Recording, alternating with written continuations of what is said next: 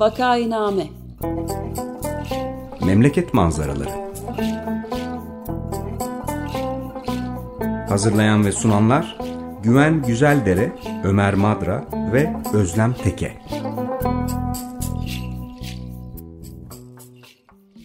Günaydın Vakainame'ye hoş geldiniz. Burası 95 FM Açık Radyo.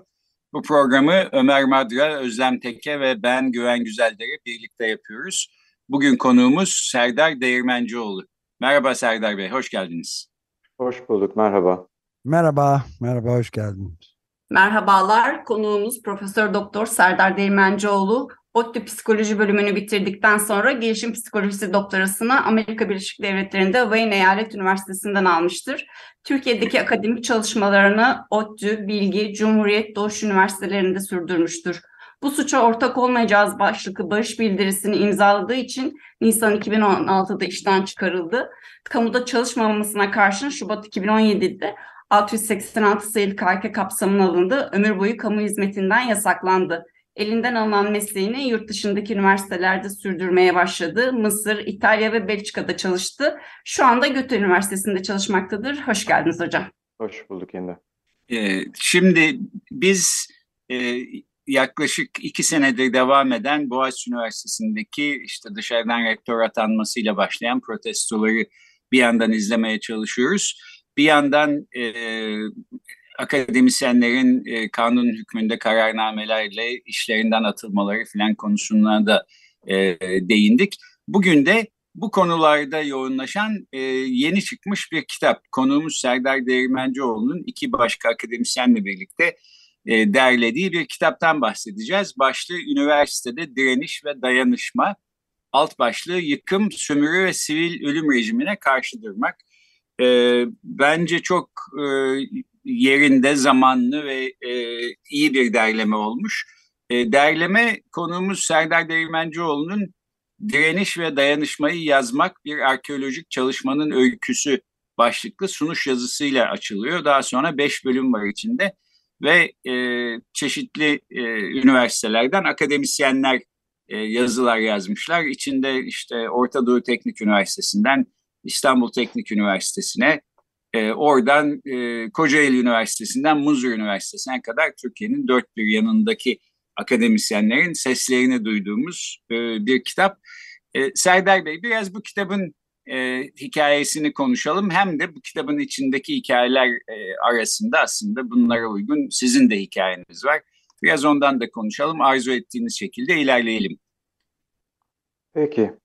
Ee, öncelikle konuk ettiğiniz için teşekkür ederim. Ben e, KHK'li, KHK'li, tehlikeli bir kişi olarak programa katılıyorum. Ee, bu çalışma aslında Türkiye'de başka birçok meselede olan bir şeyi aslında ele alıyor. Gözler önünde e, yaşanan çok büyük bir yıkım söz konusu ama bu yıkımın bir muhasebesini yapmak üzere kayıt ya da belgeleme yapılmamakta. Bundan önceki kitaplarımdan birisi benim Türkiye'de şehitlikle ilişkili.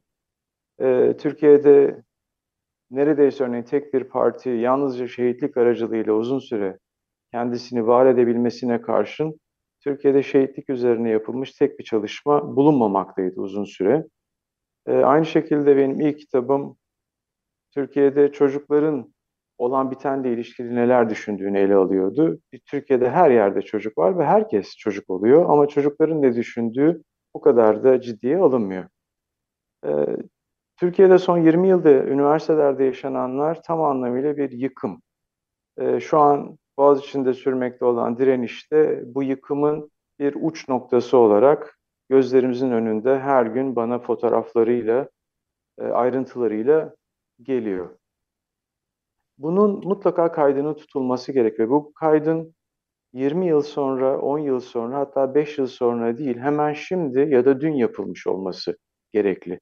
Bu kitabın bütün amacı da bu. Yaşananların özellikle yaşayanlar tarafından aktarılması ve dışarıdan bakanların çok da pek anlamayacağı gibi kimi ayrıntıların da kesinlikle onların ağzından ve onların özellikle anlattıkları bağlamla birlikte anlaşılması. Tam da bu nedenle daha çok bilinen direnişler her zaman Ankara'da, İstanbul'da olanlar ise o zaman Sinop'taki direnişlerin de anlatılması gerekli. E, Dersim'deki direnişin de anlatılması gerekli. Mersin'de bir üniversitenin nasıl baştan çok umutla başlayan bir üniversitenin nasıl sona erdirildiğinin de anlatılması gerekli.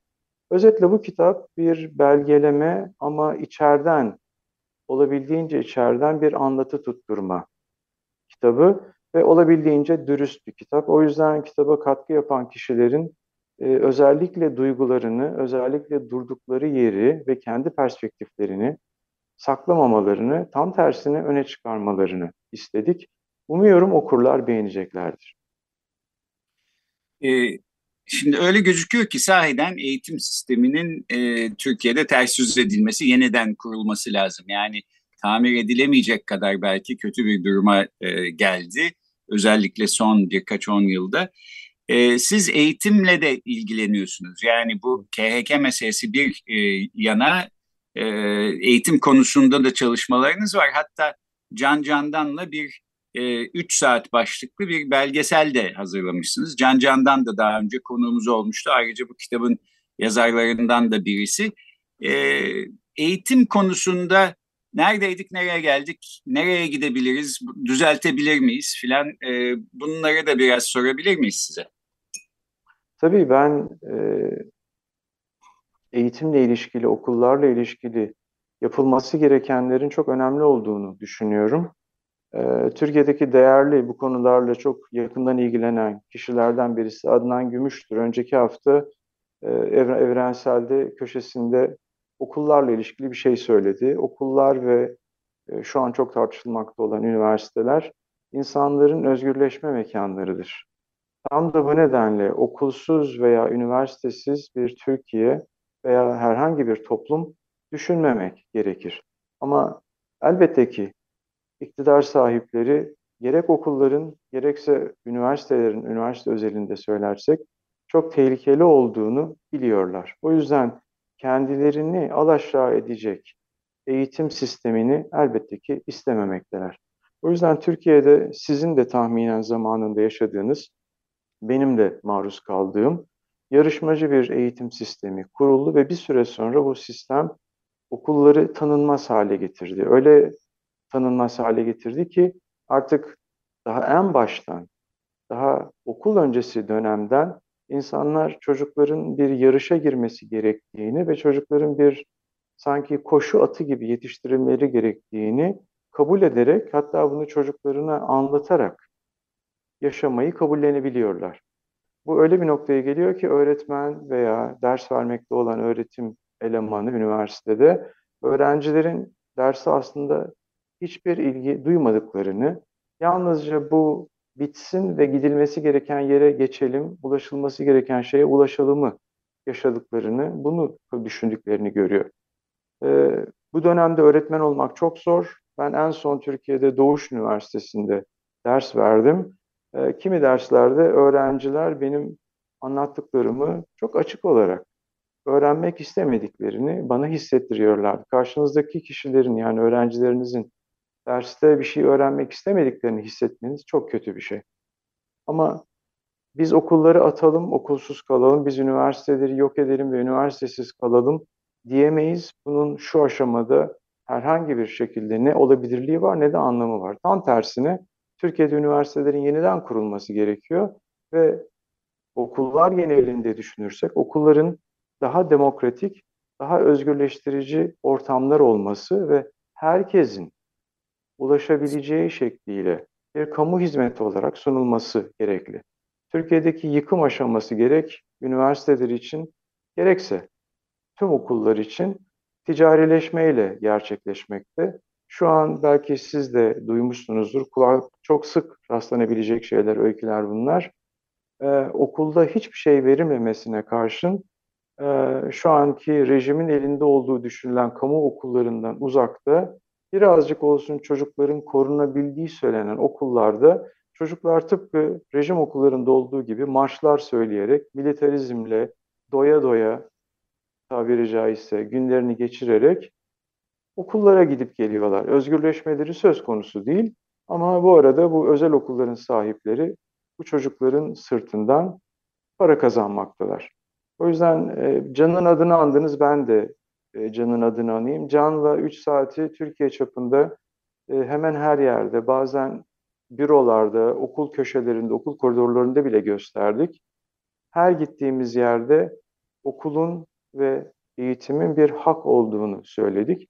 Bugün de vazgeçilmemesi gereken şey bu. Yani okulun çocukların gelişme hakkı için ayrılmaz bir araç olduğu ve okulun ancak ve ancak özgürleştirici olduğu süre ile anlam taşıdığı hem bireyler için hem de genel olarak toplum için bir anlam taşıdığını mutlaka söylemek gerekli.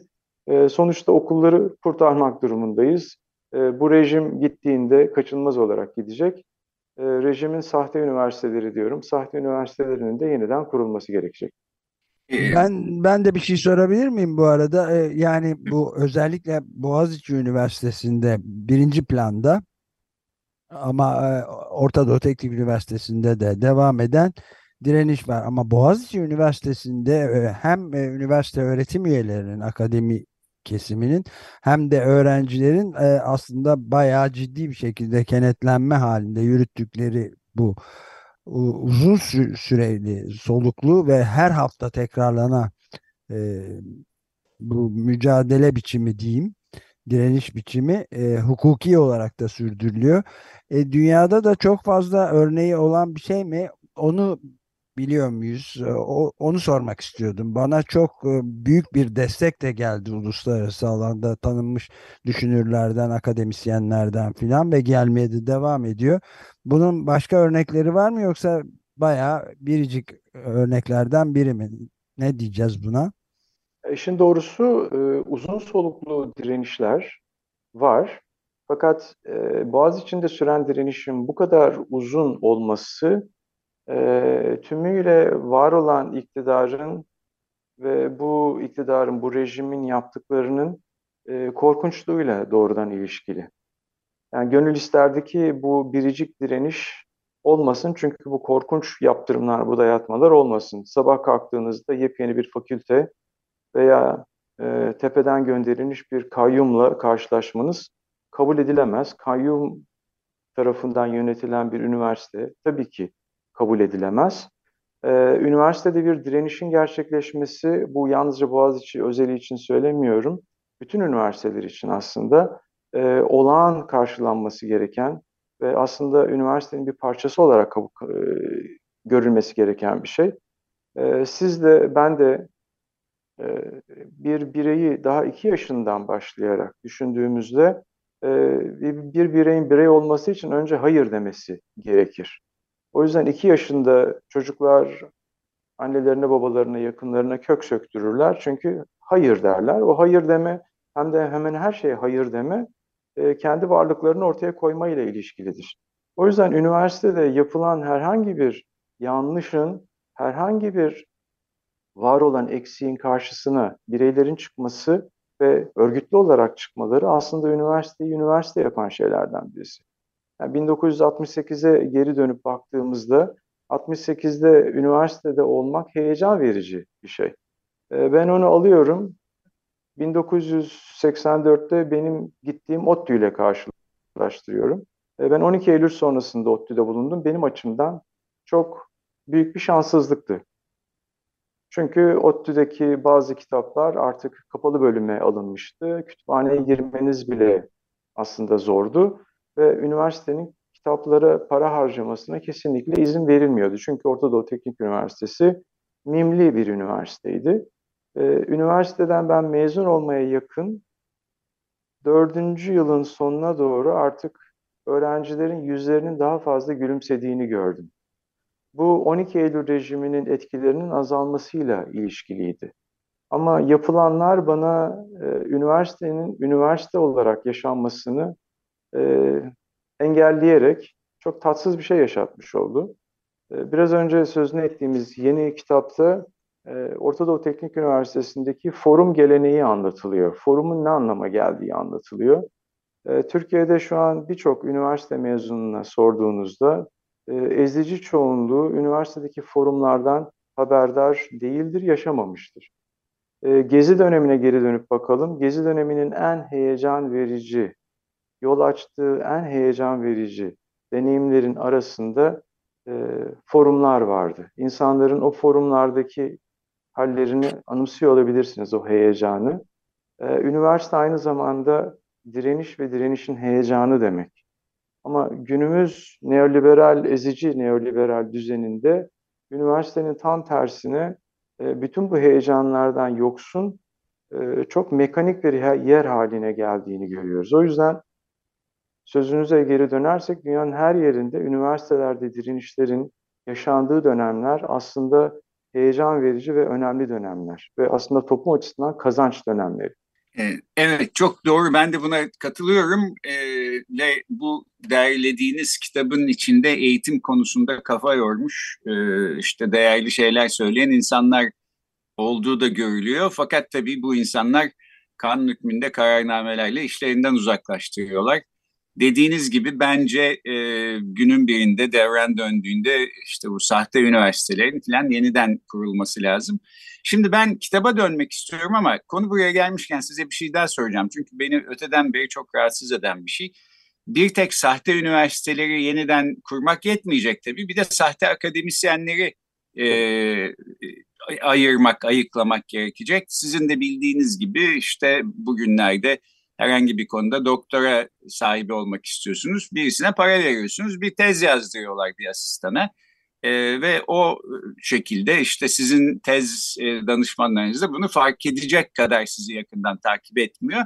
Doktor ünvanı alıyorsunuz. Bunu yapanların içinde işte e, hani sağdan soldan yayılan sızan e, elektronik postalara göre ülkenin ekonomisini bir zamanlar yönetmiş olan bir insan bile var. E, bu yani pek çok insanın vebalini almak aslında. Çünkü işte bir iş bilmeden biliyormuş gibi e, gözüküyorsunuz. Bir ünvanla e, kendinizi pazarlıyorsunuz filan. Bunları nasıl düzelteceğiz? Peki şimdi konumuz bu değil ama e, hadi sahte üniversiteleri bir şekilde yeniden kurmaya çalışıyoruz. Bu sahte akademisyenleri ne yapacağız? Çünkü işte doktor, doçent, profesör ünvanı almış ve oralarda çalışmakta olan bir sürü insan var. Hangisinin e, tezini aslında başka birisine yazdırdığı, hangisinin hırsız olduğu, hangisinin dürüst olduğunu e, anlamak e, nasıl olacak doğrusu bilmiyorum. E, ben biraz uzun konuşmaya eğilimliyim. O yüzden siz e, çok tehlikeli bir mecrayı bana doğru yönlendirdiniz. E, fazla bir şey söylememeye çalışacağım ama e, şöyle düşünelim. Türkiye 12 Eylül'ü yaşadığında 12 Eylül'le getirilen aslında sahte bir demokrasi düzeniydi öne açılmak istenen bir neoliberal kapitalist düzen vardı ve onun için bütün engellerin aşılması gerekiyordu. Bu engellerden birisi de üniversiteydi. Ee, üniversitelerin o dönemde önünün kesilmesi ve toplumla bağlarının koparılması için de sizin biraz önce adını andığınız sahte akademisyenlerden birisi seçildi, doğramacı ve e, şu an artık somut olarak da bildiğimiz e, bir yerlerden çaldığı, aşırdığı şeylerle, yaptığı çalışmalarla doğramacı büyük bir ad oldu ve Türkiye'deki ilk özel üniversiteyi de o kurdu. O yüzden ben biraz e, tarihin herhangi bir şeyi anlamak için, gelişim psikolojisi de aslında bunu söyler, bireyi anlamak için bireyin geçmişini bilmeniz gerekir. E, Türkiye'nin geçmişini bildiğiniz süre içerisinde e, o durumda e, Türkiye'deki şu anki var olan düzeni daha iyi anlamak mümkün. Tam da bu nedenle bütün bunların hepsini nasıl yapacağız, nasıl edeceğiz ve bu kocaman öcüyle nasıl konuşacağız, bunu nasıl ortadan kaldıracağızı düşünmek biraz ağır. Onun yerine özellikle var olan direnişin ve var olan direnişlerin bize neler kattığını, bunların ne kadar önemli olduğunu ve cesaretin aslında ne kadar önemli bir erdem olduğunu konuşmamız gerekli. E, bilerek 2016'ya geri gideceğim. 2016 Temmuz'unda gökten gelen bir yazı üzerine ya da belki telefonlar üzerine Türkiye'deki bütün dekanlar istifa ettiler. E, Türkiye'de o dönemde istifa eden bütün dekanların e, şu an verilmesi gereken bir hesapları var. Bir tanesi bile ben istifa etmiyorum demedi o dönemde. En azından bir tanesinin demesi gerekirdi ki bugün o direnişi konuşuyor olalım. O yüzden bu kitaptaki direnişler bizim sahte olana karşı neler yapmamız gerektiği konusunda e, bence ışık tutuyor, bir yol açıyor. E, ama biraz daha da yalnızca e, birilerinin bir şeyleri hak etmedikleri için yapıyor olmalarının dışında bir şeyi de söylemek zorunda hissediyorum kendimi. E, benim üniversiteden anladığım toplumun derdine, toplumun sorunlarına tepki veren üniversite. Yani ABD'den örnek verecek olursak ABD'de George Floyd'un öldürülmesine tepki vermeyen bir üniversitelinin ben pek de üniversiteyi hak etmediğini düşünürüm. Aynı şekilde Türkiye'de olup bitenlere hiç ses çıkarmayan, yalnızca isteneni yaparak, yalnızca ödüllendirileni yaparak yol alan ama sizin sözünü ettiğiniz akademik haksızlıklardan, yanlışlardan uzak duran insanlar var. Ben bu kişilerin de yanlış yaptığını düşünüyorum. Yani Türkiye'de Boğaziçi gibi örneğin bir üniversiteye saldırılar sürerken sessiz kalıyor olmanın e, açıklanabilir bir yanı yok. Bu rejim gitsin ondan sonra ben sesimi çıkarırım demenin de kabul edilebilir bir yanı aslında yok. O yüzden e, üniversitenin demokratik ve özerk olmadığında ister Boğaziçi Üniversitesi olsun ister Dicle Üniversitesi olsun üniversite olamayacağının artık kabul edilmesi gerekli. Özel üniversiteden akademik özgürlük çıkmayacağının anlaşılması gerekir. O yüzden Dünya Üniversitesi iddiasıyla kurulan Koç Üniversitesi, Sabancı Üniversitesi gibi üniversitelerin de ne kadar yanlış yolda olduklarını, bu üniversitelerden de aslında istedikleri kadar Dünya Üniversitesi olduklarını iddia etsinler, e, iyi bir üniversite çıkmayacağının aslında kabul edilmesi gerekli. Bunun konuşulabilmesi gerekli. Dediğiniz gibi yol uzun ama ben o yola çıkmak isteyen insanların başarılı olacağına inanıyorum. Evet, siz e, konuyu İhsan Doğramacı'dan e, itibaren aldınız. Sahiden de gö gömleği yanlış düğmeyle iliklemeye başladığımızda belki böyle bir yere gelmemiz kaçınılmaz oluyor. Bu bağlamda e, 2020 senesinde iletişim yayınlarından çıkmış olan bir aşırma parantezinde intihal başlıklı kitaba da burada işaret edeyim. Hasan Yazıcı'nın Profesör evet. Hasan Yazıcı malum e, İhsan Doğramacı'nın epey peşinden gitmiş. Sonra bağımsız Türk yargısı tarafından suçlu bulunmuş ve cezaya çarptırılmış ama Avrupa İnsan Hakları Mahkemesi'nde devam ettirdiği davada e, aklanmış ve e, doğramacının aslında sahiden çalıntı bir eserle e, çeviri bir eserle işte ünlendiğinin filan e, kanıtlanmasıyla sonuçlanmıştı o, o dava. Ömer Bey'in de e, yakından bildiği bir konu aslında. Belki başka bir programda ayrıca da ele alırız bunu. E, fakat ben şimdi son aslında dakikalara geldik. Kitaba geri dönelim istiyorum. Bu kitabın derlenme e, serüveni nereden aklınıza geldi ya da ne, nasıl zorluklarla baş ettiniz veya genel olarak Serdar Bey sizin Açık Radyo dinleyicilerine söylemek istediğiniz bir şeyler varsa e, sözü size bırakalım istiyorum. Peki teşekkür ederim. E, ben 2008'den beri Evrensel'de yazıyorum. E, yaşananların özellikle de örneğin çocukları ilgilendirenlerin, ilgilendiren her şeyin dünyanın neresinde olursa olsun Türkiye'de kamuya taşınması gerektiğini düşünerek bunu yapmaya başladım. E, her hafta yazı yazmak ve yeni bir şey yazmak kolay değil ama bunun önemli olduğunu inanıyorum. Aynı şey üniversitelerde son 20 yılda yaşananların bu yaşananları anlayan ve ama aynı zamanda bunları yaşayan kişiler tarafından anlatılması daha sonra bu malzemeyi kullanan kişilerin üniversiteler hakkında daha doğru kararlar alabilmesine yardımcı olacak. O yüzden belgeleme denilen yine Can'a gönderme yapayım. Can'ın örneğin her gün yaptığı direnişi belgeleme, Boğaziçi'ndeki direnişi belgeleme çok önemli. Çünkü bu belgeleme ile biz daha doğru inceleme, daha doğru karar vermeye yol alabiliyoruz. Yani aslında bilimin parçasından söz ediyoruz. Türkiye'de örneğin kadına yönelik yapılan büyük haksızlıkların 10 yıllar boyunca yazılmamış olması bu büyük ölçüde bir eksiklik, bir cehaletin göstergesi. Çok büyük eksikliği doldurmanın gerektiği ortada. Aynı şey Türkiye'de üniversiteler için geçerli. Türkiye'de üniversiteler için bakın bu önemli kaynaklar burada diyor diyebileceğimiz çok az kaynak var. Ee, yıllar önce özel üniversitelerle ilişkili bir kitap hazırladım. Serbest düşüş adını taşıyan. E, o zaman da aynı şeyi gördüm. O kadar az kaynak var ki bu kitap Türkiye'de son 20 yılda yaşananları, yapılan yanlışları yukarıdan kuş bakışı değil, daha içeriden ve aynı zamanda ne kadar ağır bedelleri olduğunu göstererek de ele almaya izin veriyor. E, bu kitapta anlatılan örneğin e, Gülencilerin üniversitelerin içerisinde kurdukları komplolar, insanların üniversitelerinden ayrılmalarına neden olmaları, e, bir kişinin, tek bir kişinin ihbar mektuplarıyla bir doktor öğrencisinin yaşamını karartmaya çalışması, bunun gibi öyküler var. Bunlar bu döneme özgü öyküler. Türkiye'de daha önce yaşanmamış şeyler. Ama Türkiye'deki polis devleti artık bir ihbarcının sizin yaşamınızı karartmasına izin verecek malzemeyi, aygıtları daha doğrusu ortaya koyuyor. Bu kitapta örneğin bunları da bulabilirsiniz. Ama özellikle heyecan verici, örneğin İstanbul Üniversitesi'nin son rektörü, seçilmiş rektörü Raşit Tükel'di. Kendisini atamadılar. Onun yerine biliyorsunuz artık tepeden atılan rektörler sistemi getirdiler. Ama Raşit Tükel'in nasıl seçildiğini, üniversitede bu demokratik çalışmanın nasıl yapıldığını da bu kitapta okuyabilirsiniz. Anlatan kişinin de bir sendikacı olması rastlantı değil. Bir sendikanın gereksinimi, üniversitede neden gereksinim duyulduğu daha doğrusu bu şekilde anlaşılabilir. Kitap bize bunları sunuyor. Evet, e, teşekkürler. Şimdi izninizle o zaman böyle de bitirelim vaktimizi de doldurduk. E, Üniversitede Direniş ve Dayanışma e, kitabın başlığı. Bir daha tekrar etmiş olayım. Derleyenlerden biri de e, konuğumuz Serdar Değirmencioğlu.